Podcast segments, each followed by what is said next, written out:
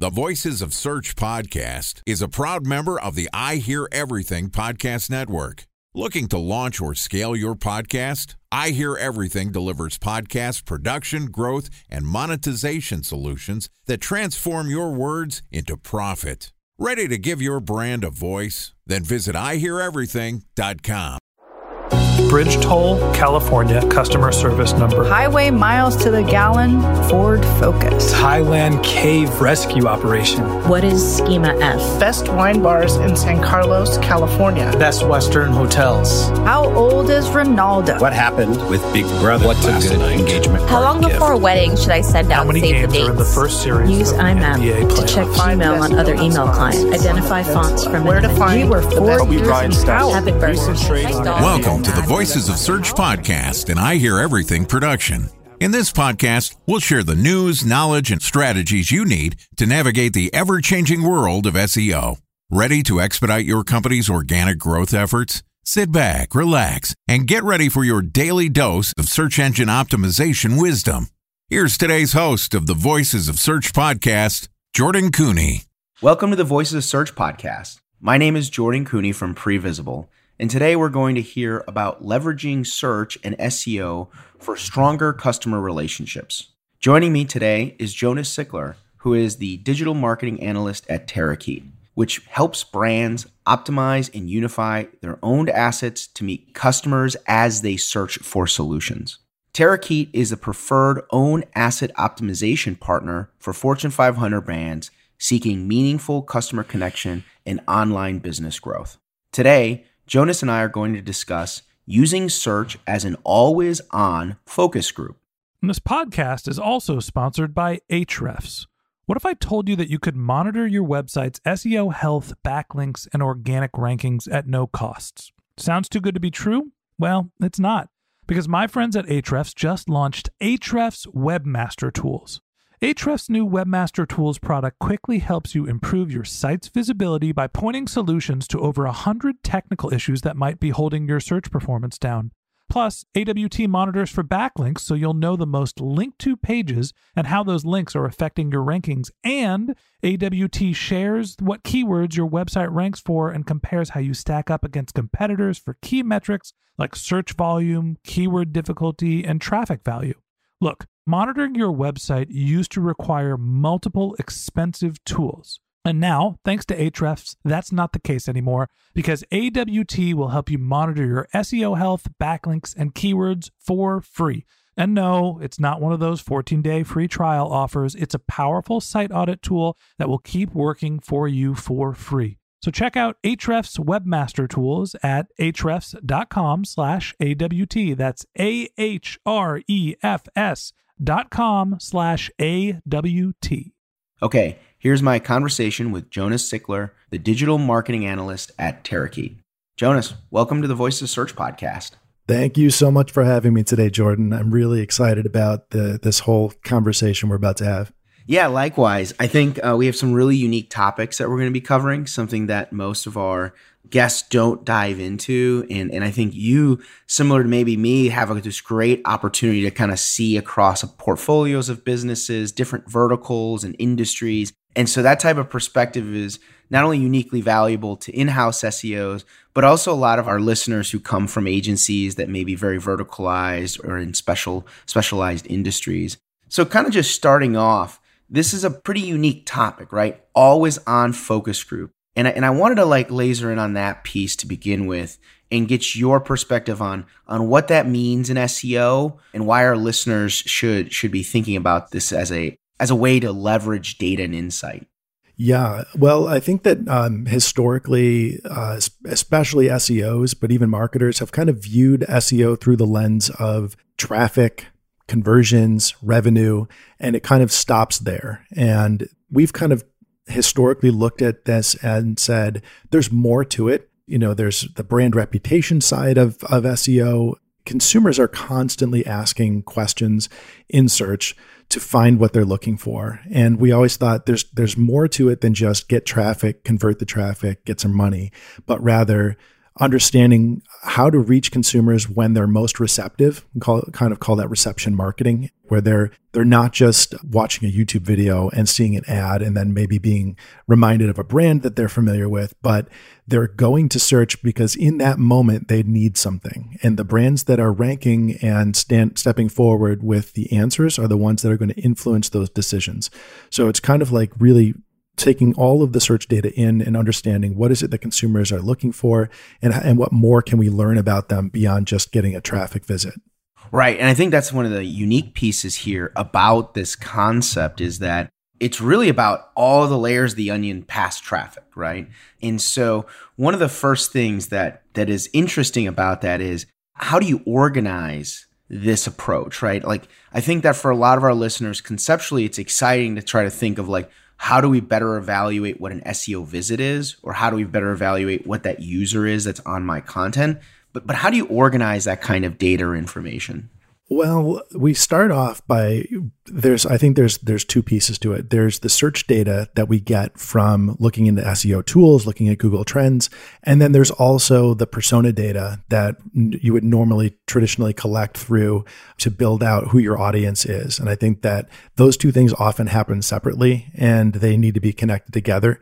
So I think brands can do a, much better job of of doing the um, the you know the who is our target audience piece, and then also layering in all of the the journey information with the way that those uh, consumers are actually phrasing their searches and where they're seeking that information. It might not always be in Google, but to understand how the journey unfolds and at what points they're going to Google for information and, and at what points they're going to social media and at what points they might be looking for answers through email as you build the relationship.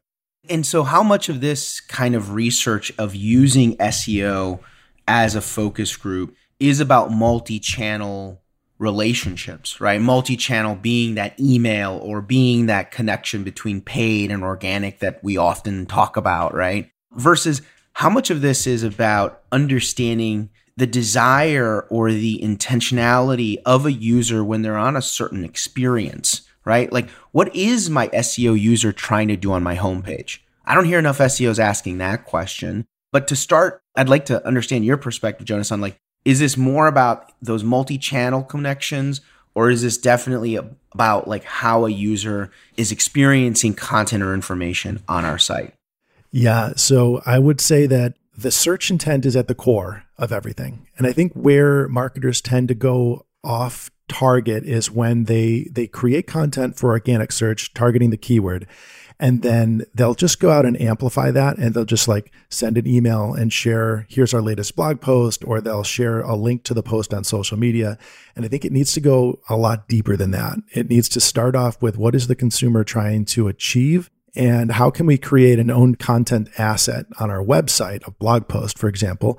And then how can we sort of atomize that in a different way so that it reaches consumers through email? It may not be a link to the piece of content, it might just be a summary of it in email. It might be a statistic with a key point that you send out on social media. It might be a question you ask that drives the consumer to search more information, and then you show up in that search. And so I think all of it has to start with creating the owned asset on the website first, and then not just duplicating it or sharing it, but rather providing unique value across these other channels in ways that the consumer is going to expect to encounter it in those different platforms and areas.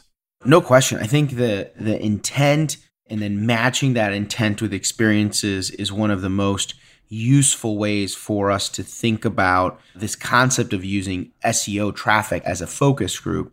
When you're thinking about that, when you're thinking about intent, are there data signals you can acquire from maybe unconventional sources to better understand what that user was trying to do on a particular page? I think there's a there's a lot of different tools that we can use. Uh, behavioral and, and, analytics tools are really important to see how consumers are engaging with certain pieces of content. Um, using some automation to understand if they've already engaged with one particular piece of content, then you can send them another one. If they haven't, then send them this other, show them this other thing uh, as they're engaging with your website. So I think that there's a lot of different signals that we can use to understand how consumers are are navigating our brand online, whether it's um, you know through the website using social signals on social media platforms and click through rates. But ultimately, I think it's all going to come down to how they're how they're behaving on the website. Time for a one minute break to hear from our sponsor, Previsible. So you're looking for SEO help, and you got a couple of options. You could start replying to spam from agencies that claim they can get you to rank number one on Google. You can pay an hourly rate for a consultant who will inevitably nickel and dime you with hourly charges. Or you can work with a cookie cutter agency to quickly launch a strategy less project with low success rate. None of those sound very good, now do they? Well, that's where Previsible's integrated consulting model comes in. Previsible draws from a collective 40 years of SEO and digital marketing experience to unlock your organic growth opportunities. They build custom solutions that combine strategy, technical expertise, content, and reporting to effectively operationalize SEO for your business. Previsible's four stage approach ensures that your SEO programs thrive by starting off with a strategy first approach. Then they support you in your efforts to create quality content, help you identify technical issues, and most importantly, they'll work with your cross functional teams to integrate your SEO strategies to make sure that your SEO budget actually drives results, not just your agency's bottom line. So join brands like Yelp, eBay, Canva, Atlassian, Square, all who rely on the SEO consultants at Previsible. For more information, go to previsible.io that's previsible, P R E V I S I B L E dot I O. Yeah, I mean, ultimately, web behavior is one of those concepts that I think that many SEOs are still trying to unpack, right? Because so much of our efforts, at least the experience that I, I get to see every day, so much of our efforts is acquisition, right? Like get people to our website, right? And like that is typically the benchmark of success. And very rarely do you hear uh, marketing executives or, or leaders in an organization, you know, nailing down what the actual behaviors are on a web page outside of the core conversion, right? Like there's the holy grail, which is the core conversion, but then there's so many other activities that happen. What's the second page that you visit? Did you engage with any of the modules or buttons on a page? Did you scroll through a page to a certain like layer or or depth of content? None of these things are often you know, measured on a consistent basis and much less used as a decision maker to better understand the intention of a user. So, knowing that, you know, kind of going a little bit up funnel here, how as an SEO do you start this conversation? How do you how do you break ground on encouraging leadership or management or your own data and analytics teams to take in consideration some of these different perspectives on how to look at SEO traffic and the utility of that traffic on a website. Well, one of the things that's been really resonating uh, with a lot of our customers specifically, um, this is we, we decided that the approach to SEO kind of needed to shift a little bit. And this is not the SEO is dead or SEO is evolving. It's it's more about um, an expanded view on SEO that goes beyond, like we were saying before, beyond just traffic and conversions and that was how can brands do more in the channels that they control? And that was the big key of it because a lot of brands tend to use um, advertising, uh, paid advertising, or, or even like, you know, video advertising as their big flagship brand building uh, marketing initiative. But a lot of that stuff happens in places they don't have control over the messaging, over the platform, uh, over the audience. Things just ha- kind of happen and they're part of it. So we wanted to emphasize that when creating SEO content, you're actually creating something that has compounding value. And that if you can do it on the channels and the platforms that you control, whether it's your main domain or if you launch a separate website or blog, then you have more control over that. So the whole point of everything that we've been trying to do is breaking down the different marketing channels instead of the old peso model breaking them down into levels of control. So we have like owned, managed, and leveraged. And so if brands think about how do we create content first on the platforms that we own completely and have full control over? And then from there, how do we amplify that content out onto the platforms that we can manage and have some control over? Let's call those social media and maybe email. And then from there, how do we get in front of um, news and influencers and other places that we don't really have too much control over, but they can help amplify our message. So that's kind of how we've been communicating the value of SEO is um, prioritizing the platforms that you have full control over and then building it into something that compounds in value so that if you have to shift budget or turn it on or off, you still get all that revenue rather than the paid channels where you hit austerity measures, you turn it off and everything is gone also that you know we can think about twitter as well right? Because twitter changed so dramatically and all these brands invested in how eh, how their brand would perform on twitter. But then when you know if the rules change then that investment gets impacted and because they don't have full control over the platform Hundred percent. I mean, it's really interesting. I mean, I think one of the first things that's just critical here is just awareness for a lot of these brands, right?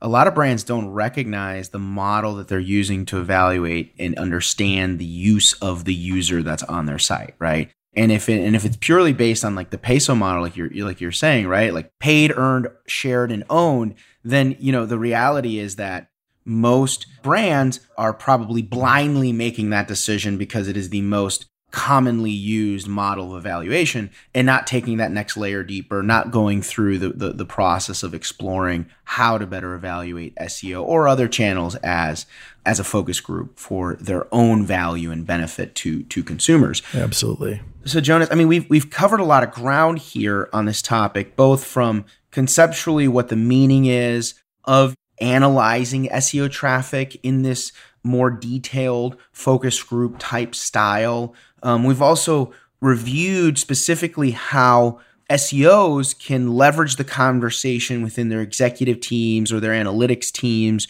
to better position the narrative of getting this information and the value of this information. And then we also talked about the intention and like the intent of this data, both from understanding what that user's intent is when you're on your page, but also then kind of breaking that data down. I'd like to kind of bring this episode into the to the reality here of how does this really work? And do you have examples and outputs in your career that really showcase how to secure this type of information and leverage SEO traffic as a focus group insight channel?